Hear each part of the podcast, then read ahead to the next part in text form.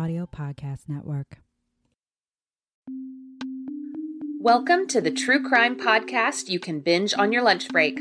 My name is Joy. I am a school librarian, obsessive researcher, and lifelong true crime nerd. Each week, I'll be bringing you a new case to dissect. We'll focus on the facts, giving exposure to some of the lesser known stories in the true crime world. You never know what you might learn. This is Bite Sized Crime.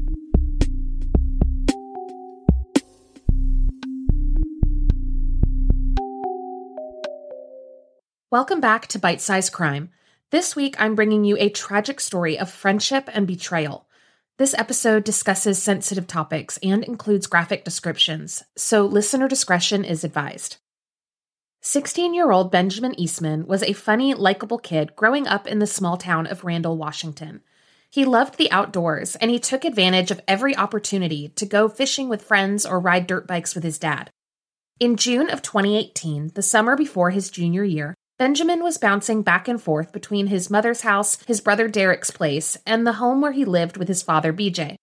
He was enjoying the freedom of summer break, having just celebrated his 16th birthday, and was spending time with his friends and family without the worry of schoolwork or after school commitments. On June 23, 2018, Benjamin and his dad spent the evening playing video games before building a campfire in the backyard, where they sat together laughing and talking in the cool night air. Around midnight, BJ decided to turn in. He told his son he loved him just like he did every night. Benjamin replied, Love you too. When BJ awoke the next morning, Benjamin wasn't in the house. He didn't think much of it. Benjamin was a social, energetic teenager. It wasn't unusual for him to head over to a friend's house any time of day. BJ figured Benjamin was probably hanging out with his best friend, Benito Marquez. Benjamin and Benito, who went by Benny, had been friends since kindergarten. They were constantly over at each other's homes or out camping in the woods together. BJ figured Benjamin would call him later. But Benjamin didn't call. Again, BJ wasn't that concerned. His son was always on the move, and sometimes they didn't talk for a few days. Their whole extended family lived in Randle. Benjamin was probably with his mom or one of his siblings. Unfortunately, it took several days for anyone to realize that Benjamin wasn't with family or friends. When BJ realized that no one had seen or heard from Benjamin since Sunday, he called the local authorities and filed a missing persons report on Wednesday, June 27th. Detectives immediately began contacting Benjamin's family and friends, trying to piece together a timeline.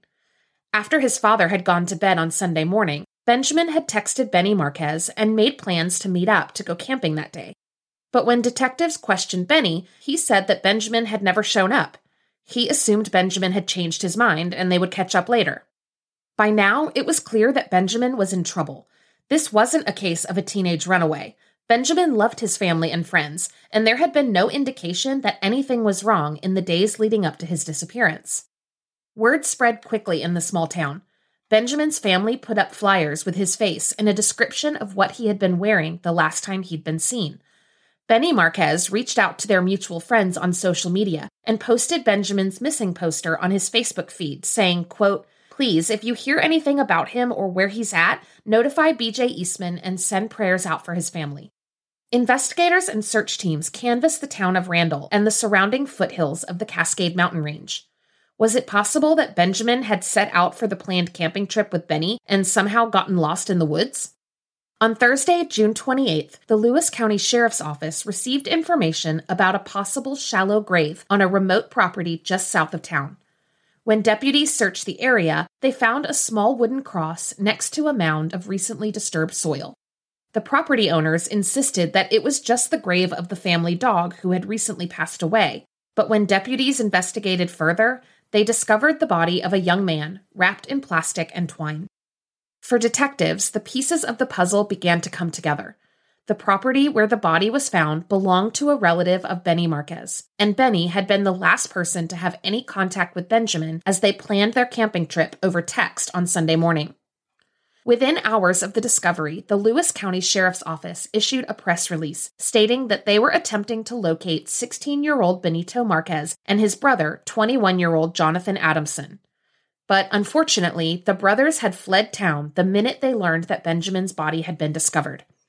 The next day, an officer with the Washington State Patrol pulled over their vehicle during a routine traffic stop in Ellensburg, Washington, over a 100 miles away from Randle. Benny and Jonathan were both taken into custody on suspicion of murder.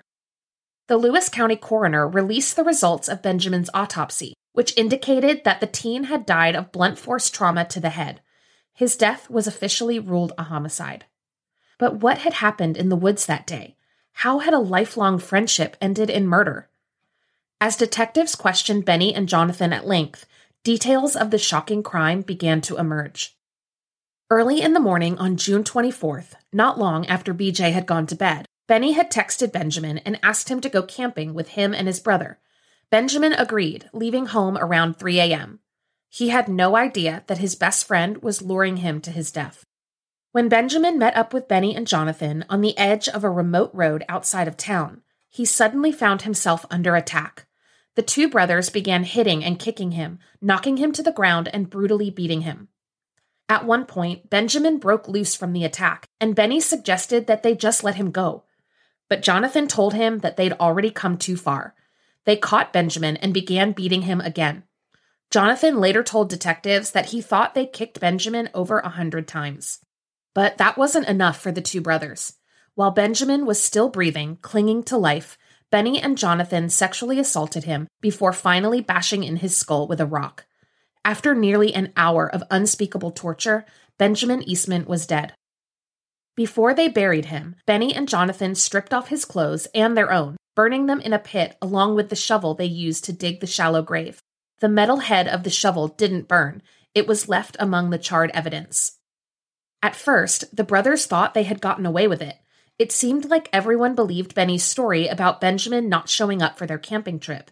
He had put on a good show, helping spread the word about Benjamin's disappearance.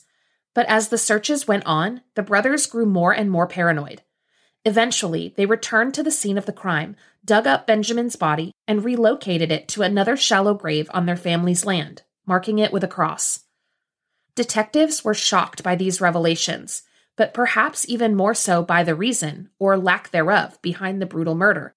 As he walked detectives through the events of June 24th, Jonathan suggested that the entire attack was over a girl. Quote, I guess in a sick, demented way, I was trying to teach him a lesson.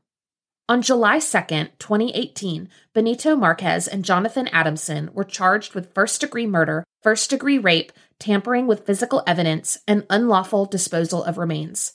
16 year old Benny was charged as an adult due to the brutality of his crimes. As the judge read out the charges, Benjamin's father sat in the front row, leaning on the railing. He told reporters, quote, I wanted them to look at me. I wanted to look them in the eye. But the road to justice would not be easy. In February of 2019, Benny Marquez pleaded guilty to first degree murder and rape, striking a deal with prosecutors to tell the full story of what happened for a reduced sentence. Jonathan Adamson was also expected to enter a guilty plea, but he backed out of the plea agreement at the last minute. It wouldn't be until July that he finally pleaded guilty, over a year after Benjamin's death. In the meantime, authorities charged several other people in connection with the murder. Benny and Jonathan's mother, Kendra Adamson, and Jonathan's fiancee, Emma Brown, both pleaded guilty to rendering criminal assistance. Authorities said that the women knew of the crime and helped the brothers leave town once Benjamin's body was discovered, providing investigators with misinformation. Then, a friend of Benny's, 17 year old Michael Salazar, was charged with murder, tampering with evidence, and rendering criminal assistance. He allegedly knew about the plan to assault Benjamin before it even happened, but he didn't warn anyone.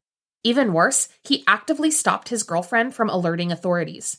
Salazar's mother was also charged with rendering criminal assistance by helping to cover up the crime and misleading detectives. A month later, 24 year old Gerald Thompson was charged with witness tampering after Jonathan told him to convince Benny not to plead guilty so that he couldn't testify against him. But in the end, both Benny and Jonathan pleaded guilty to the murder of Benjamin Eastman. At their sentencing in November of 2020, Benny apologized to Benjamin's family. Quote, I can't really express how sorry I really am. I'm not the monster that I was that night. He was my best friend. I don't know how I did what I did. It's unforgivable, but holding that hate in your heart is just going to hurt you more and more and more. Jonathan also expressed remorse, saying, quote, Unfortunately, there's nothing I can do to change the past. Superior Court Judge James Lawler said that he had never seen a case like this in the 38 years he had practiced law. Quote, This case, unbelievably, just kept getting worse. This case and your actions are simply beyond belief, but we have to believe it. Prosecutors asked the judge for the highest sentence allowed by Washington state law for Jonathan Adamson, describing him as the instigator of the attack and saying that he had earned every day of the maximum sentence. For Benny, prosecutors asked the judge to consider his age and the fact that the plan was clearly hatched by his older brother. Although he had played a significant role in his best friend's murder, Benny had been completely honest with investigators from the time of his arrest and had met the requirements for his plea deal. Ultimately, Jonathan Adamson was sentenced to 47 years in prison for first degree murder, first degree rape, second degree kidnapping, and witness tampering. Benito Marquez was sentenced to 26 years in prison for first degree murder and first degree assault. Because he was just 16 at the time of the murder, he will be eligible for release after 20 years. Benjamin's father was present for every step of the court proceedings, staring down his son's killers as they confessed what they had done. BJ was determined to get justice for Benjamin, no matter how difficult. He wanted everyone to know that Benjamin was loved and that he would not be forgotten. In November of 2021, three years after Benjamin's death and one year after Jonathan and Benny were sentenced, new information about the case came to light. By this time, Benny had a new attorney, Talitha Hazelton, with Team Child, a nonprofit organization that supports youth involved in the juvenile justice system. After poring through all of the court documents and investigative reports in Benny's case, Hazelton filed a motion to overturn his guilty plea and sentence on the grounds that his court appointed attorney, Shane O'Rourke, failed to properly defend him. In the motion, Hazelton stated that O'Rourke advised Benny Marquez to plead guilty without sufficiently examining all the evidence in the case. Perhaps the most important piece of information that was either overlooked or ignored was the statement made by Benny's younger sister, Lydia. According to Lydia, Benjamin Eastman had sexually assaulted her on the night of June 13, 2018. She was 14 years old at the time, and Benjamin was 16.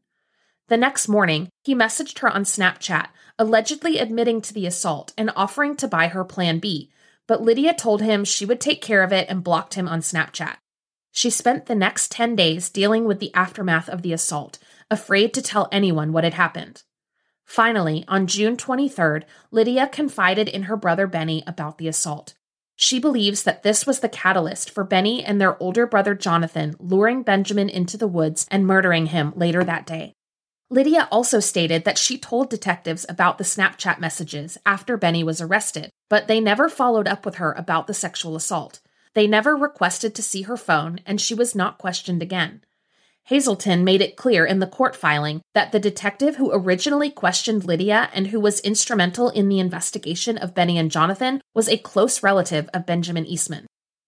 At the end of her declaration, Lydia expressed her desire to have her story told. Quote, My family is not evil, and my brothers are not monsters. They are good people who have done nothing but love me and protect me my entire life. They welcomed Ben Eastman III into our home like he was family, and he raped me. All I want is for the story of what really happened to be told.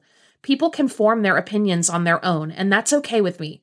I know some people will still not believe me, but people can't form opinions if they don't know what happened, and no one knows what really happened because no one ever let us talk about it.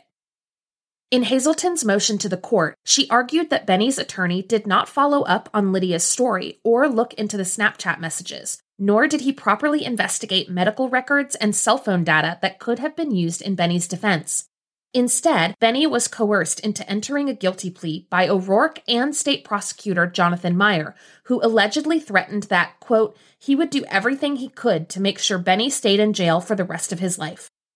Benny and his mother Kendra also filed statements with the motion, outlining O'Rourke's misconduct, predatory behavior, and ultimate failure to properly defend his client. I have linked all of these statements and the full text of the motion for relief on the podcast website. I encourage you to read them to get the full picture of what happened in this case.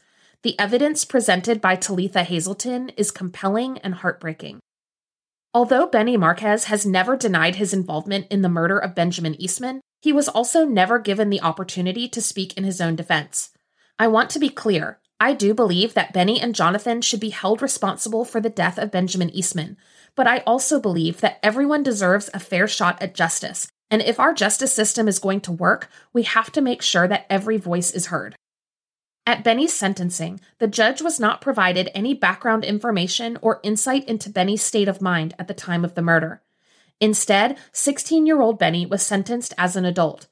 His current attorney believes that he received a much harsher sentence than was warranted because of this failure to provide mitigating circumstances. As of this recording, Benny's appeal is still making its way through the Washington state court system. The Eastman family have now spent nearly five years without Benjamin. It has been a difficult time, and they have faced their own struggles. His father, BJ, was arrested for assault in 2019, unrelated to Benjamin's case. But in spite of his own issues, BJ was still determined to keep his son's memory alive. So moved by the support he received from his own community after the death of Benjamin, BJ wanted to help other families going through similar circumstances. In 2019, BJ launched a nonprofit foundation called Blessings from Ben. The foundation provides financial relief to families after the loss of a child, and there is also a scholarship in Benjamin's name for students in the community. BJ hopes he can keep Benjamin's memory and spirit alive through supporting others. Quote, It's easy to get caught up in the negative aspects of this, but I remember my son and his smile. Thank you for listening to Bite Sized Crime. This episode was written, researched, and edited by me, Joy Scaglione. Theme music is by Arts Guitars. For episode transcripts, pictures, and sources, please visit bitesizedcrimepod.com. You can also follow the podcast on Instagram at bitesizedcrimepod. If you have a suggestion for a case I should cover, please email me at bitesizedcrimepod at gmail.com. And be sure to subscribe and review on Apple Podcasts or wherever you like to listen.